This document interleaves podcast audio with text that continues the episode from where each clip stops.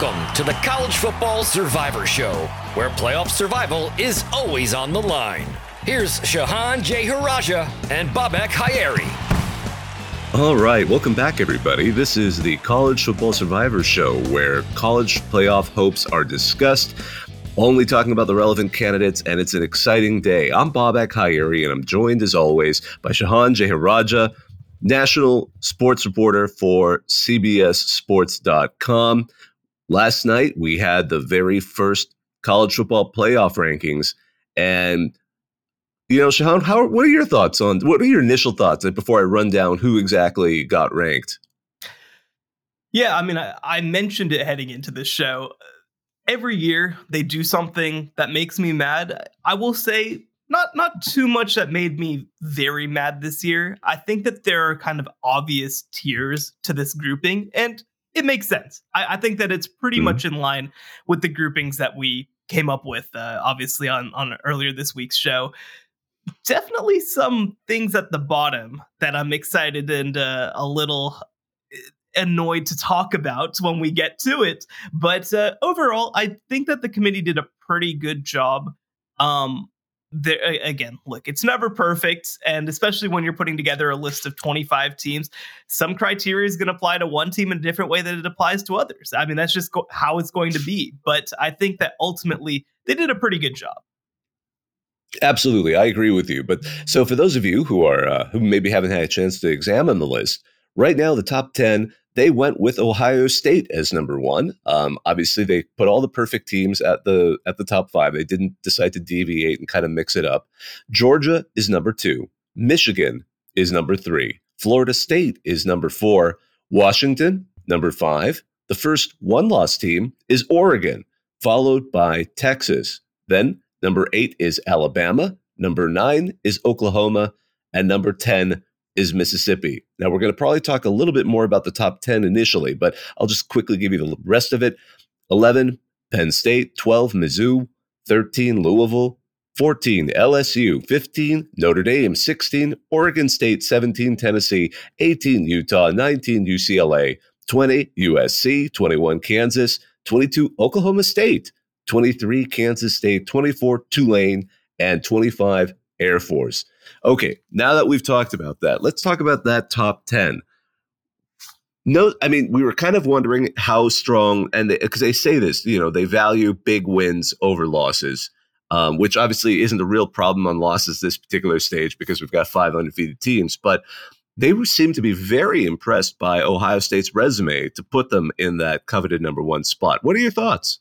Yeah, you know, this was something that I was curious about was how the committee was going to handle Ohio State because Ohio State, of course, they have a win over number 15 Notre Dame. They have a win over Wisconsin. Uh, you know, it, it's they have some good wins. Obviously, a win also against number 11 Penn State. And Penn State, you know, number 11 a little lower than I thought that they were going to have Penn State. Uh, I think it's about right. I think that 11 is about right for where Penn State should be. But I was curious if that would impact the way that they look at Ohio State's win over them. But two top 15 victories. I mean, nobody else in the country can really match that at this point. That gets them to number one. It's able to overcome, you know, some inconsistent play at times. The 23 to three against uh, Indiana, the you know the 24 to 10 against Wisconsin's backup quarterback last week, and you know I get it. I, I think that you know one thing I talked about when I talked about Georgia on Tuesday is that in their showcase moments, they've showcased themselves. And I think that Ohio State has been a little less than that, but certainly, I, I, mean, when you look at the Penn State game, that game was never in doubt. The Notre Dame game, a little more in doubt, of course, going down to the very last play, but they managed to go on the road and pick up a win uh, the way that they did. So, still impressive. And so, when you look at the top five specifically, you know and, and let me let me limit it to the top four right now. I think washington's a little bit of a unique case right now. But when i look at the top four the only other team that i think has anywhere near the resume that ohio state has is florida state. And i think that ultimately um you know for that reason it makes sense why they ha- why they decided to go with ohio state at number one. You know, and this is where it kind of got interesting to me because, and I know this is something that the committee's been known to do. They make a big emphasis on big wins. Um, I, I assume they're looking at the time only because you know we, we were just talking about Georgia. Georgia has stepped up at times, and certainly against Florida this past weekend in the you know they they showed themselves to be the the Georgia that they can be, and especially notably without Brock Bowers. And I know that's something the committee um, said they considered the fact that they were doing so well even without you know their star receiver tight end, but.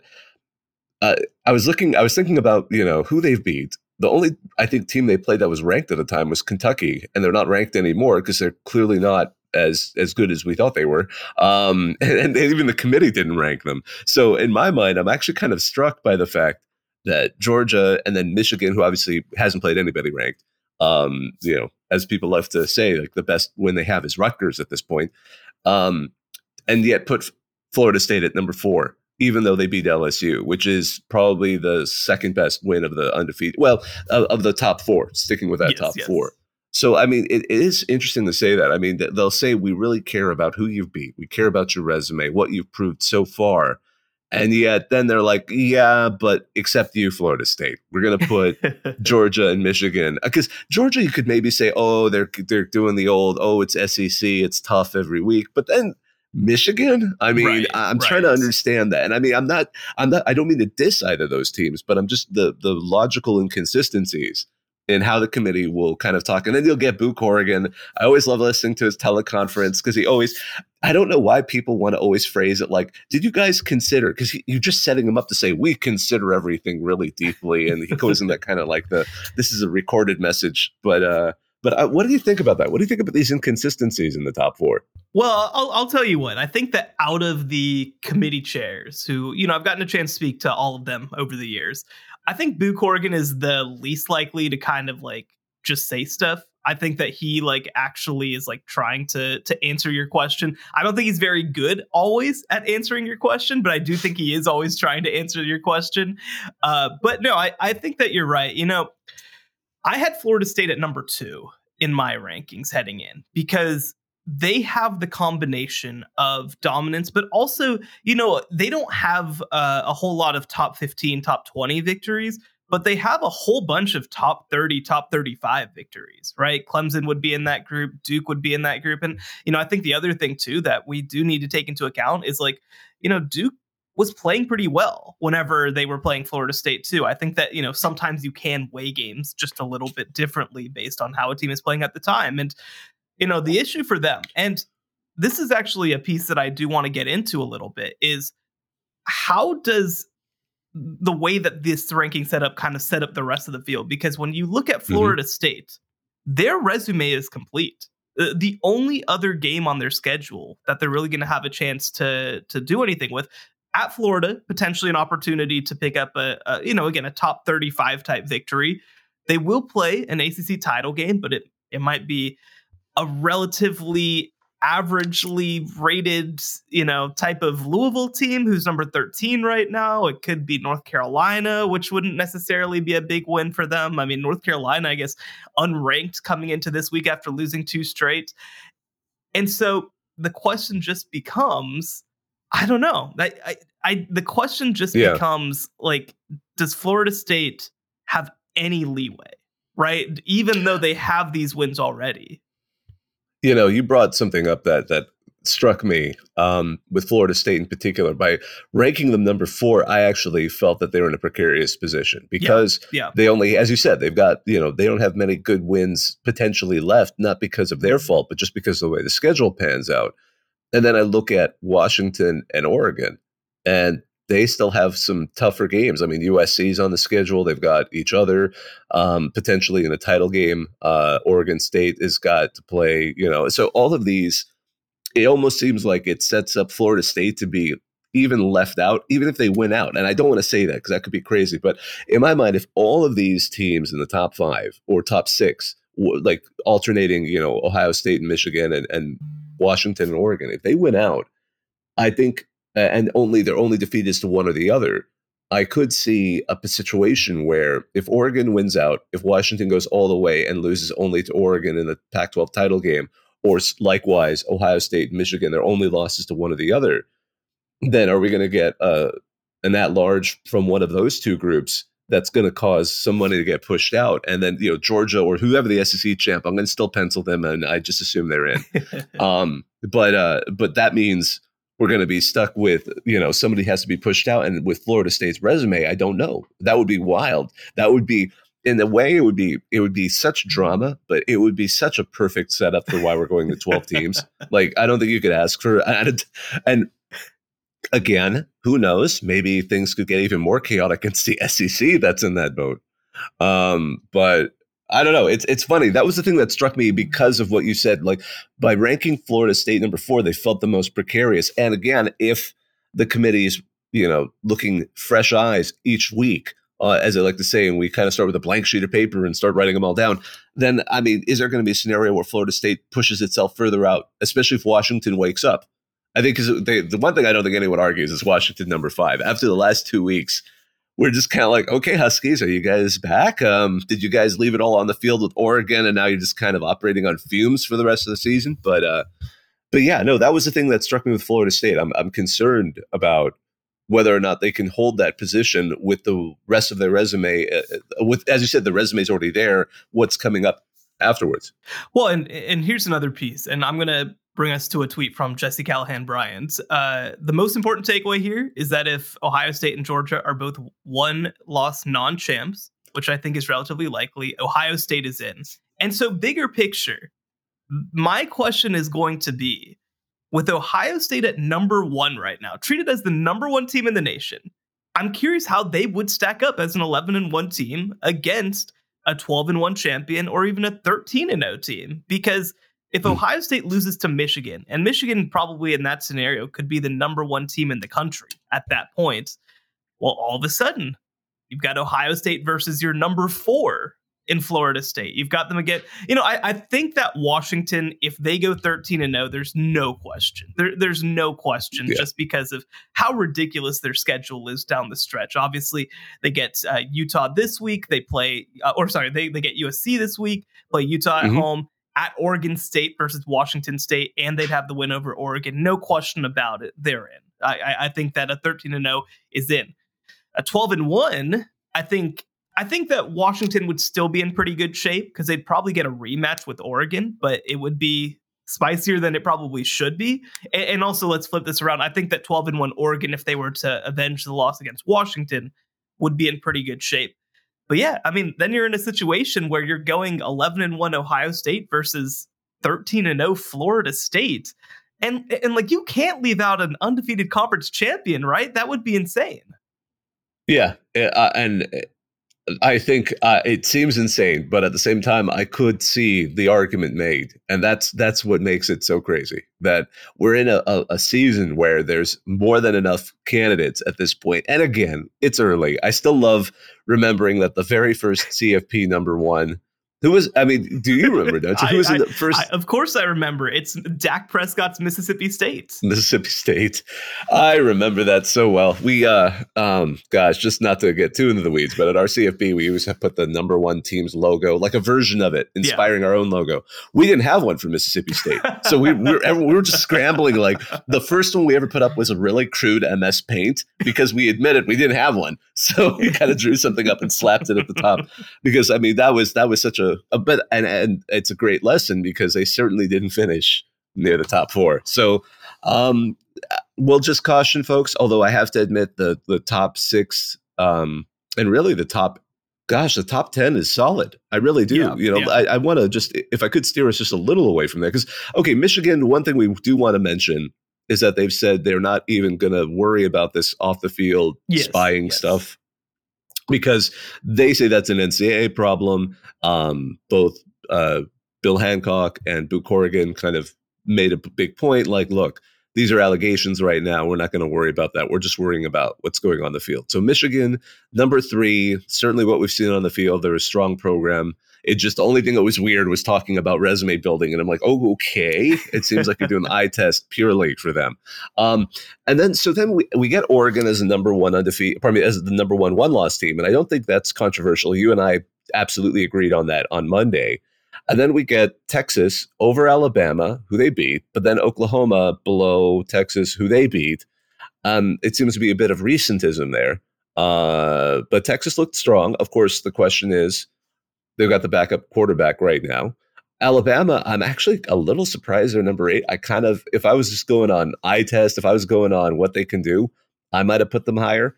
Um, but what are your thoughts on, on the, the, the mix of these one loss teams kind of rounding out our top 10? Let me go back for one second to the top four. Oh, sure. And uh, the last point I want to make is I do think that Ohio State has a much better 11 and 1 case than Michigan does because they played Notre Dame and Michigan won't have. Mm. And so I think that Michigan's resume, if they lose to Ohio State, will not be good enough. I think that Ohio State, if they lose to Michigan again, just like last year, I think they're in, they're still going to be in an okay position with the way that they've started out. But moving on to to the one loss teams, obviously a lot of talk on the internet about uh, the Texas, Alabama, Oklahoma triumvirate, right? I think Oregon at, at the number one uh, one loss team makes perfect sense. And actually, if you scroll down this list, eh, when you look at the Power Five teams, it, it is all all the zero losses, all the one losses, all the two losses. There's no like delineation there. They're they're very straightforward that their that record is the first uh, consideration that they're looking at. And so when I look at the one loss teams again, Oregon I think is that that first one that makes some sense um, just because of the way that they've played the past couple of weeks. Now, I mean, I had Oregon ahead of Washington in my rankings, but I think that you know for me the Oklahoma versus Texas thing, right? That a head to head is always going to be a tiebreaker, right? If two teams are comparable and one team has beaten the other, then I think that that's the conversation and that's when a team deserves to be ranked ahead of the other. I don't think the Texas Oklahoma's resumes outside of that game is comparable, right? Uh, obviously, Texas has the win over uh, Alabama on the road, which you know I would say matches, maybe slightly exceeds what Oklahoma did in beating Texas. Uh, but then you get past that, and I mean, the level of dominance that Texas has played with this year in the rest of their games is just on another level. Uh, obviously, dominating Kansas the way that they did. I mean, they won by like 30 points in that game, whereas mm-hmm. Oklahoma lost that game head to head. You know, Oklahoma went to the wire with UCF. Texas doesn't really have a game like that. I, I mean, the closest would be obviously the the weirdness against Houston, but like Houston. you know, there's a there's a lot of dynamics about that game in particular that you know, I mean, I, I it, it counts, of course, it fully fully counts. But um, you know, it was a touchdown game, and it, I'm just not that worried about that game. And I think you look at them the rest of the year. Again, they've been incredibly dominant. Uh, and so to me, I think that this is the right order. I think Texas seven, Alabama eight, Oklahoma nine is the right order because I do think that um, for Texas to go on the road and beat Alabama at home, that to me uh, still means a lot. And I think that again, Oklahoma is just half a step behind because you look at I mean I mentioned it on on the earlier show this week if you take away that Texas game just in terms of evaluating resume Oklahoma really doesn't have anything else to stand on at this point. And they'll have an opportunity to do that this week if if Oklahoma State uh, or sorry if Oklahoma beats Oklahoma State on the road this week. And if they do it pretty convincingly I think that that opens the conversation back again to whether Oklahoma and Texas are comparable teams, and then maybe you need to start taking into account the head to head a little bit more. But Oklahoma doesn't have that second win, and that's a game that I need to see. Yeah, Shehan, that brings up an interesting question. Um, only because the one team that got ranked that isn't in the AP or coaches poll is Oklahoma State. The committee put them in at number 22. Do you think part of that was also to set up Bedlam as much as recognizing the fact that this current Oklahoma State team looks a lot better than the one that had been blown out to South Alabama, especially now that they found an amazing running back and uh, again some good uh, consistent quarterback play. Yeah, this is obviously uh, an interesting team to try to evaluate. Um, I think that putting them right around that uh, that 23 mark is right. And uh, the thing you have to look at I mean, since that South Alabama game, they lost on the road against Iowa State, but Iowa State is a top 35 team in the country, too. I don't think that's a bad loss when we look at it right now. Obviously, it felt that way at the time. I don't think it is anymore. Um, they have a, a, a touchdown win over Kansas. They have a touchdown win over Kansas State, who I think that, you know, I still feel very positive about what Kansas State is. You know, Kansas State 23, Oklahoma State 22, Kansas 21.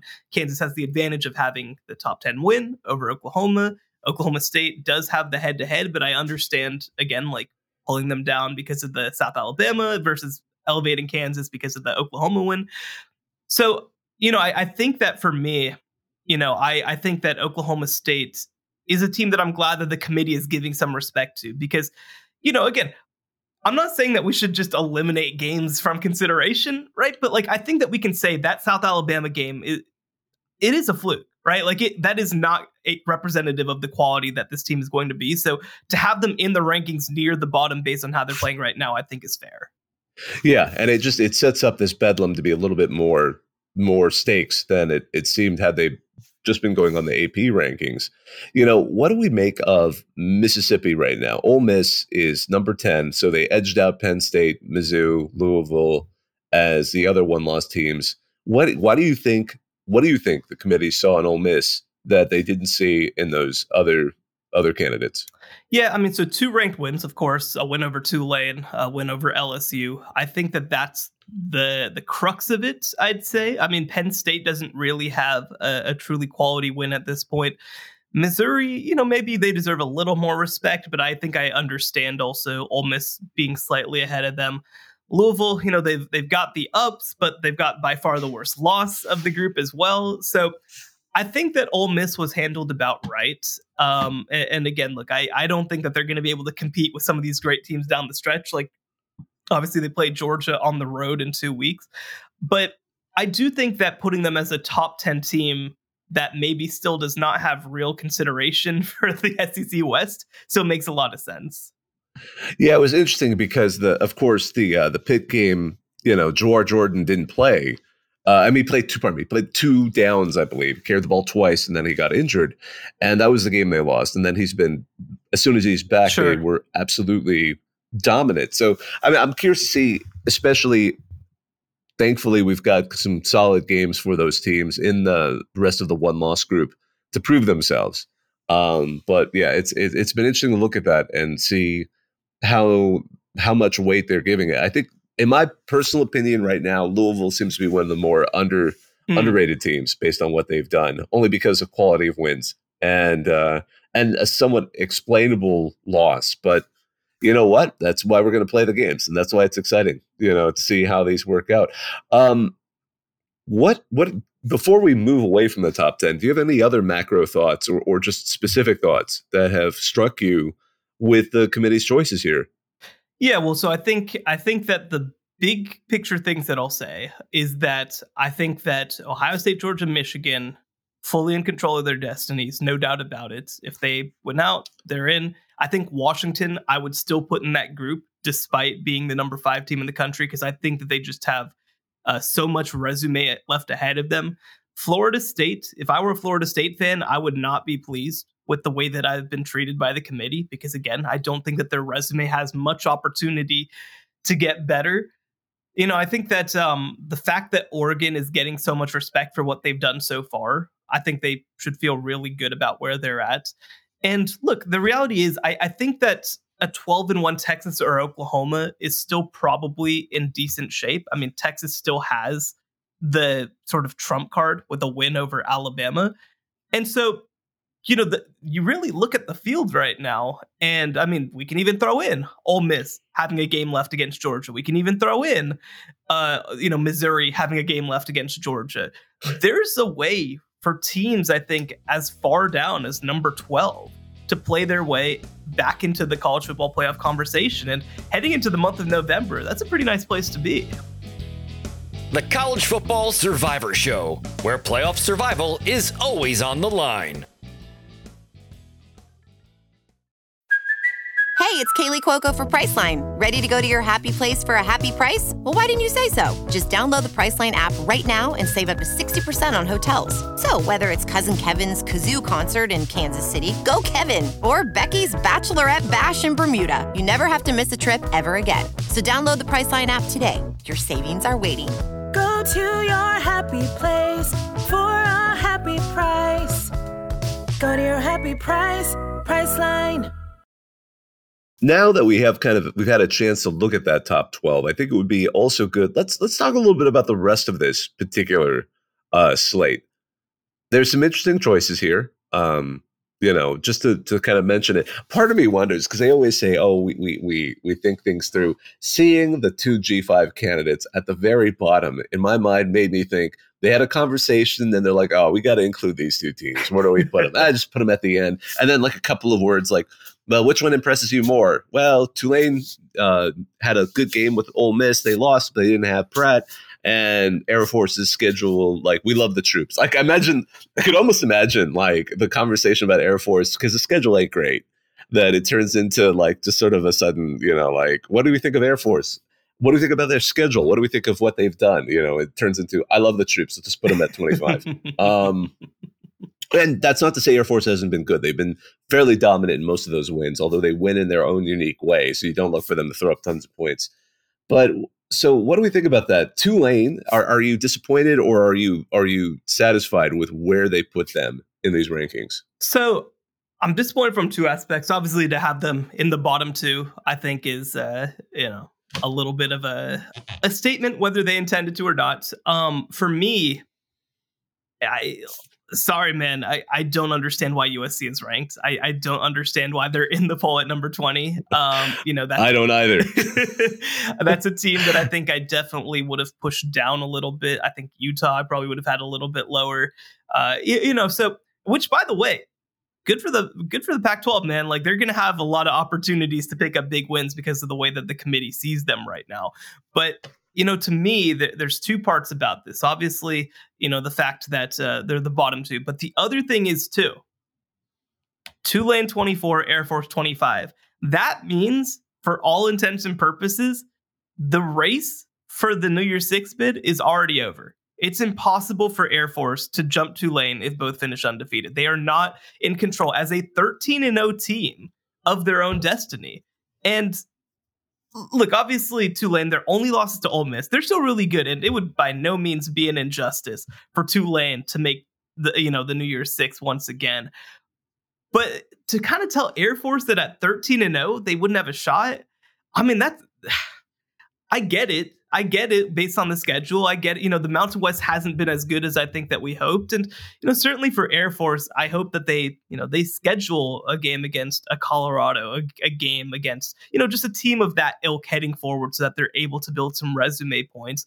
But, I mean, if you're 13 and 0, as a you know as a Mountain West champion mm-hmm. that by the way has been regarded as a top 20 team by the AP for most of the year to to really not even have a chance to play your way back into to uh, New Year's Six consideration. I mean, that's that's just a little disappointing to me.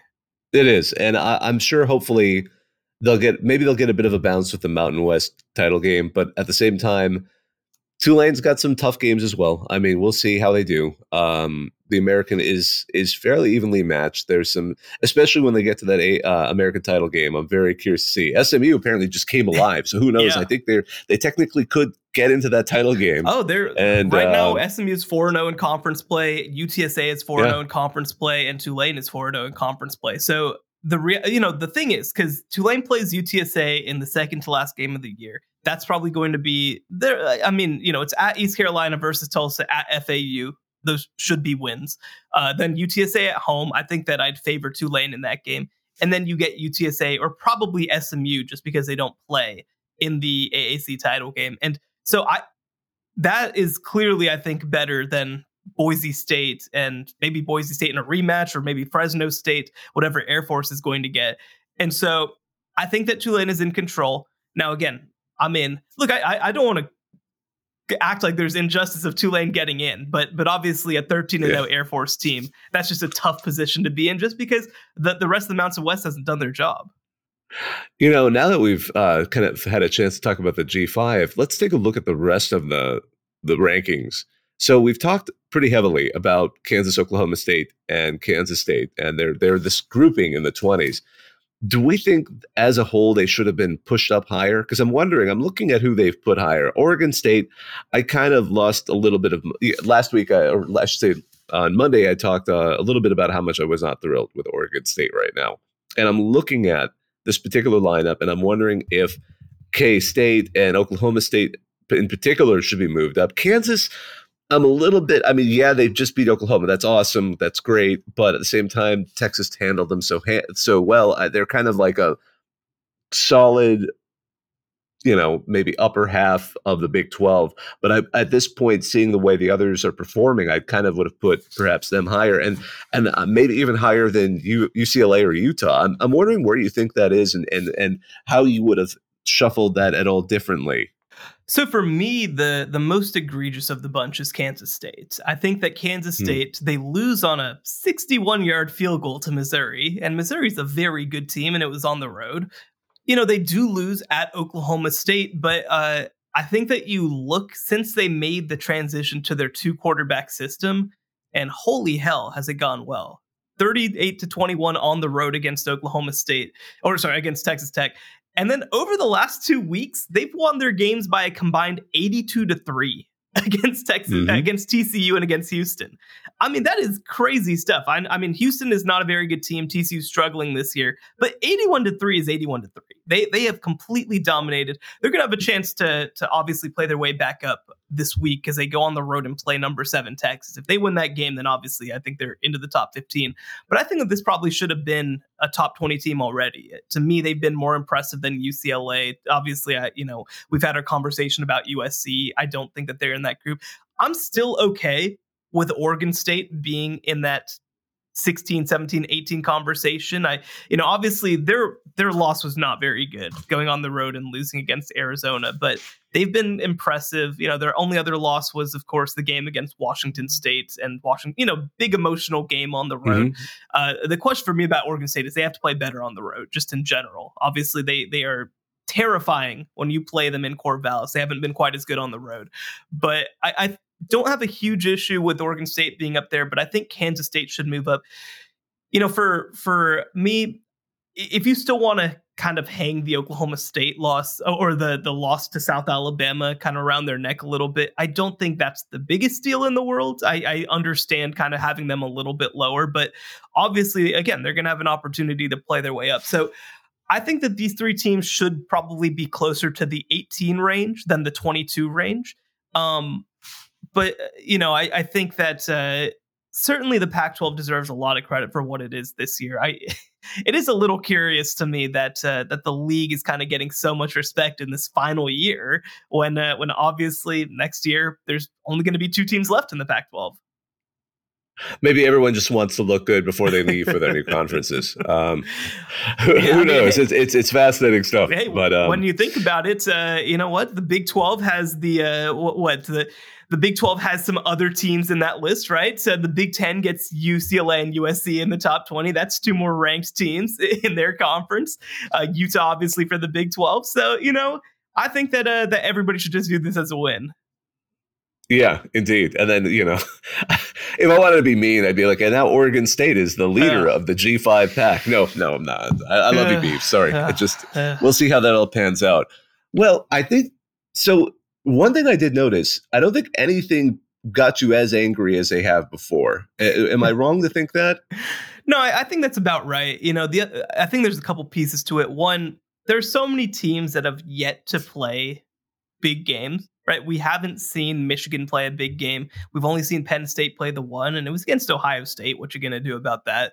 Uh, you know, Ole Miss. Obviously, I think that I'm waiting to see them play another big game. So, like, this, I think, is kind of like it's pretty settled right now because we haven't gotten into the meat of the schedule this is as backloaded a schedule in college football as I can remember. Obviously, you know, the Big Ten always backloads their schedule. We usually don't get uh, sort of the Big Three and the Big Ten East playing each other until November. But the Pac 12, similarly, completely backloaded schedule.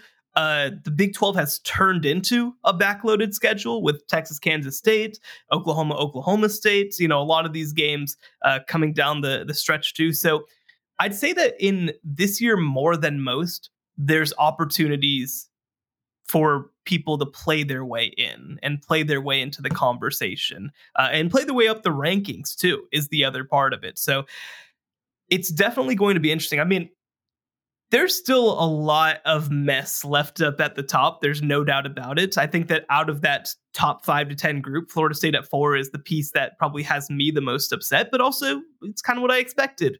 So I, I think at this point, I, I think things are about where they should be at this point. And the other piece of this, too, is that I do feel like we have seen so many close calls for Ohio State, for Washington, for so many of these teams in the top conversation. Uh, we haven't even gotten to see Michigan play a real game to this point. I, I, think upsets are coming. I do think upsets are coming. I don't think it's just going to be this top four uh, heading down the stretch. And I'm excited to see mm-hmm. How that shakes up the field. Yeah, I'm most curious to see how, because we've got some matchups coming up this weekend that are going to add a loss to somebody, and and certainly because they're they're going head to head. I'm very curious to see how the committee is going to treat the winner and the loser of Texas Kansas State or Bedlam or you know uh, any of these other games that are coming up in the SEC. You know, there's potential here to see because we again we I kind of as I at the end of our last show I said I'm very curious to see if they try to stick a, a three loss team in there just to make a, a, a point of where they've ranked people. I think after this weekend I'm very curious to see if we're going to see you know if, if Kansas State loses, but the Texas are they going to stay in the top 25? You know. USC probably would get finally kicked. Would they finally kick USC out if they lose to Washington? They'll move to 21. You know, um, yeah, exactly. so, uh, I mean, there's a lot of those kind of politicking in terms of legitimizing where we're placing teams um, that I'm very curious to see in their kind of CFP algebra. You know, in order to have this number here, you have to have that number there.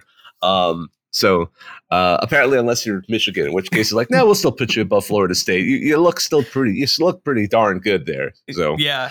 Oh goodness. Yeah. No. It, the way that they handle Michigan, I think, is going to be very interesting. And obviously, we're going to get an opportunity to really see what Michigan's made of on November 11th when they play against Penn State. Uh, it's a road game, you know, that obviously I think adds a level to it versus obviously Ohio State got Penn State at home.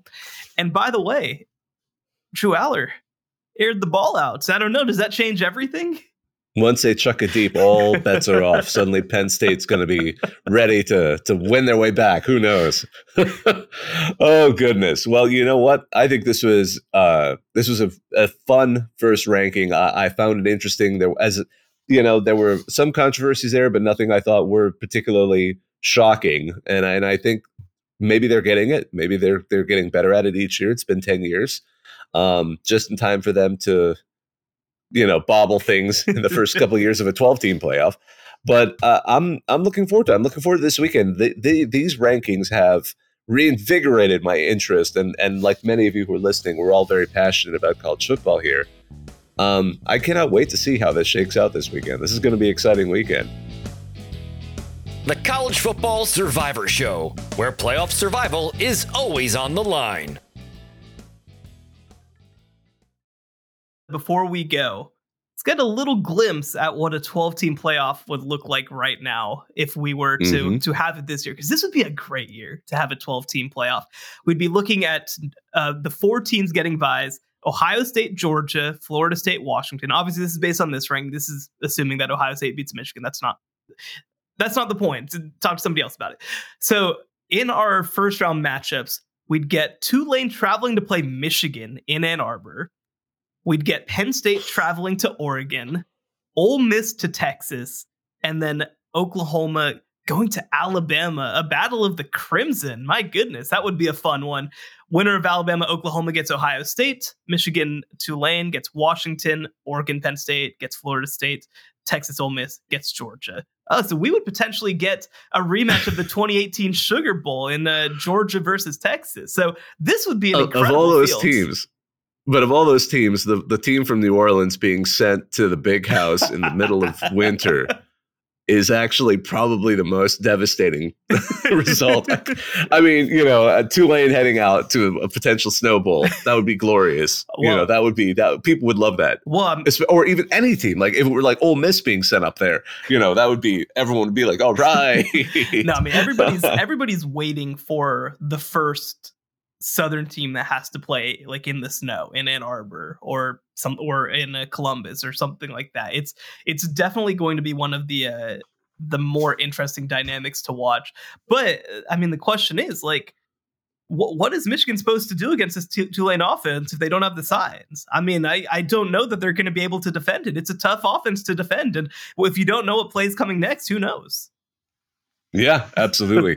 I still think of the uh, there was a Las Vegas Bowl. Oh gosh, I can't remember what year it was. Might have been 2013, where USC went and they were all wearing like balaclavas on the sideline in Las Vegas.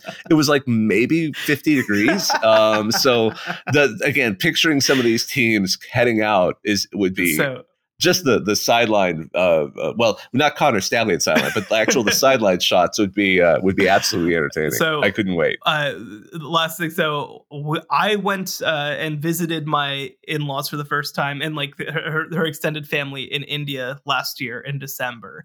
And we flew through so they're from uh, they're from andhra pradesh like the southeast part of india. But we flew through mumbai like we had a layover in mumbai.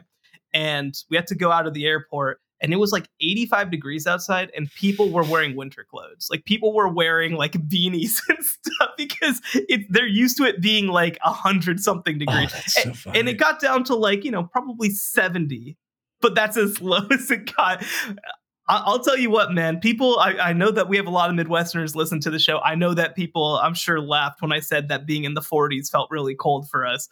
Uh, not all of us are built for this, man. Not all of us are built for this. yeah, no, you know, well, I'll just say it what everyone told me when I moved to Minnesota, you know, 22 years ago. It builds character. the cold builds character. And I I don't know if it did, but uh, I've gotten more used to it. Um, so maybe that's the character I need. Well, I think this is a you know, and by the way, you know, for those of you listening, Shehan has had to deal with how I look because I it is the day after Halloween. I went as Post Malone, and I didn't take off all the. I, I get lots of these temporary tattoos. It takes about an hour to put on because he's got so many of them now. I uh, I look like a partially melted, you know, uh, you know, musician right now with all of these that are. I think I still got the buzz saw. I lost the barbed wire overnight. I don't even know when I lost the playing cards. Um, but uh, yeah, so well, hey, but it's cool. He's been seeing the sphere in the background. Yeah, you got to you know, tell the people. It's dawn here. You, you got to tell the people yeah. you're out there in Las Vegas to go see U2 at the Sphere to check out the Sphere. Yeah, I'll I'll maybe give a few words on it at the end of, of next week's uh, Monday show, but you know, it's good. It's it's good. It's wonderful to remember what it's like to live on the West Coast because I grew up on the West Coast, and you'd start your work at 9 a.m. and you'd have somebody from the East Coast who is on his third or fourth coffee, really aggressive, wondering why the West Coast is lazy because we're not up yet, saying like, "All right, hey, boo," and I just remember I'd sit at my desk sometimes at my first couple of jobs pick up the phone and be like, "Whoa, I literally have had one sip of my coffee, man. Could we like slow this down?" And then you realize I'm feeding into, you know, yeah, man. Look, I I live here in Southern California, and this is just not like tubular. Um, but anywho, uh, tubular. my but, God, what year is it? yeah. no, as soon as I said it, I'm like, oh my God, I, I just went back to the 80s. Oh oh, you wait. You just wait. Time will pass you by, and you'll use something like that to your own kids, uh, and you, they'll just be like, "All right, Dad." well, I think that's a good place to wrap up. I'm probably running out of steam here, but I just wanted to, on behalf of both of us, thank you all for listening to the College Football Survivor Show. You can find us on X at CFB Survivor Show. And we'd love to hear your thoughts and, and get your participation when we put some polls together. Follow us there and and subscribe to us wherever you listen to your podcast. Give us a rating if you get a chance. We really appreciate it. Write a review, you know, on Apple Podcasts. I love reading those, especially when people phonetically spell my name. Um, it's entertaining. I enjoy it, and I, I I enjoy these conversations. I enjoy talking about what's going on in the college football playoff and figuring out, especially next week, who are going to be voting off our particular list of playoff contenders, seeing what happens this weekend. So, Shehan, what's your what are your thoughts as we head out? Yeah, it's going to be a great weekend. Like we mentioned, Texas playing Kansas State, Oklahoma playing Oklahoma State. Uh, I think we get Georgia, Missouri this weekend, right? And uh, mm-hmm. so it's going to be a lot of fun. I'm, I'm excited to. We're going to definitely have some teams to to vote out of our college football playoff uh, survivor board next Tuesday. Absolutely. So until then, everyone, uh, we hope you have a great weekend. Enjoy another good slate of college football. I'm Bobak Ha'Eri. He's Shehan Jeyarajah. You can find his work on CBSSports.com, where he's a national college football writer. We're going to go ahead and sign off. So have a great week. The College Football Survivor Show, where playoff survival is always on the line.